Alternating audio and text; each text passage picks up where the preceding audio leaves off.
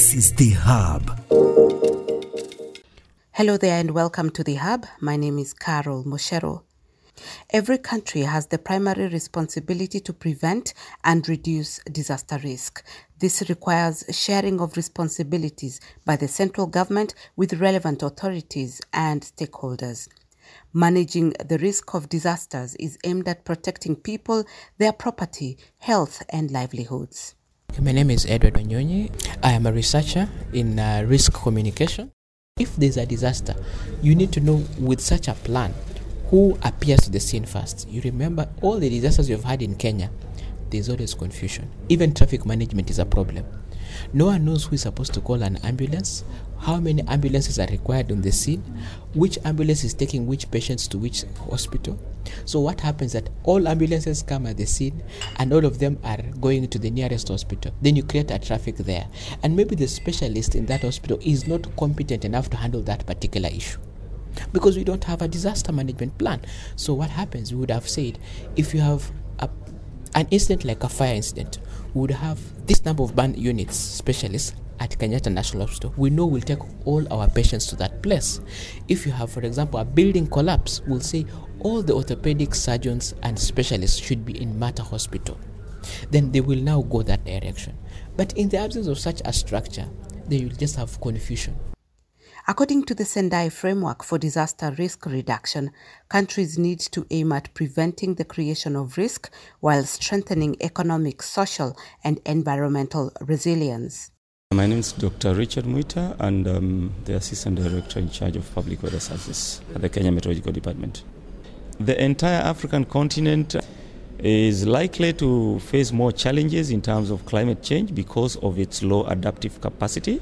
Probably the systems that we have, the governance systems, including even uh, specific institutional systems, uh, maybe and policies and so on, maybe they need to be more proactive, they need to be more action oriented so that at least they can be able to you know to address some of these issues as they occur so in essence climate uh, change is likely to affect most of the areas uh, both negatively and positively. There are areas where, of course, generally in the country, the temperatures have been increasing because that's one indicator that uh, climate is uh, varying and uh, possibly changing because currently in the last about 50 years uh, the temperatures in the country has risen by about 0.7 0.8 degrees centigrade.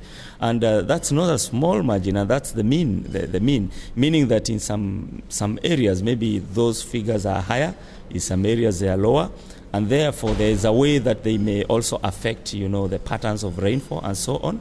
And therefore um, those are things that we, we can always um, analyze and maybe come up with projections for sector specific or area specific uh, so that uh, we can inform uh, the country.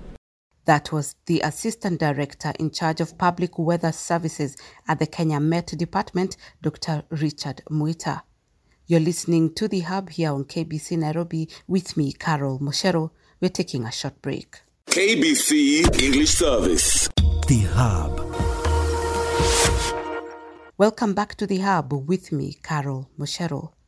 To strengthen disaster risk governance, it would be important to develop appropriate mechanisms while publicly reporting on progress. I am Fabiola Monti and I am an environmental specialist that work mostly in climate change adaptation and ecosystem based disaster risk reduction. When it comes to disaster risk reduction, the most important part is disaster risk reduction and not disaster response, which is very different. Disaster risk reduction is is the preventive measures, is ensuring that communities or the different group of actors are able to cope with the impact of disasters. When you're responding, the impact's already there.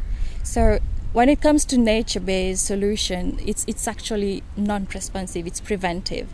So whether you're using natural infrastructures, the most important part is ensuring that you're adopting and preventing measures, and not wait for the impact to come and then you respond. It doesn't solve a problem at the at the root. That is an environmental specialist, Fabiola Monti.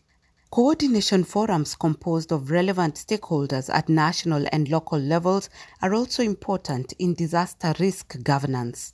It's important that our countries, especially at policy level, think actively about the issue of disaster management, not from a government controlling perspective, but from the idea that you're saving lives.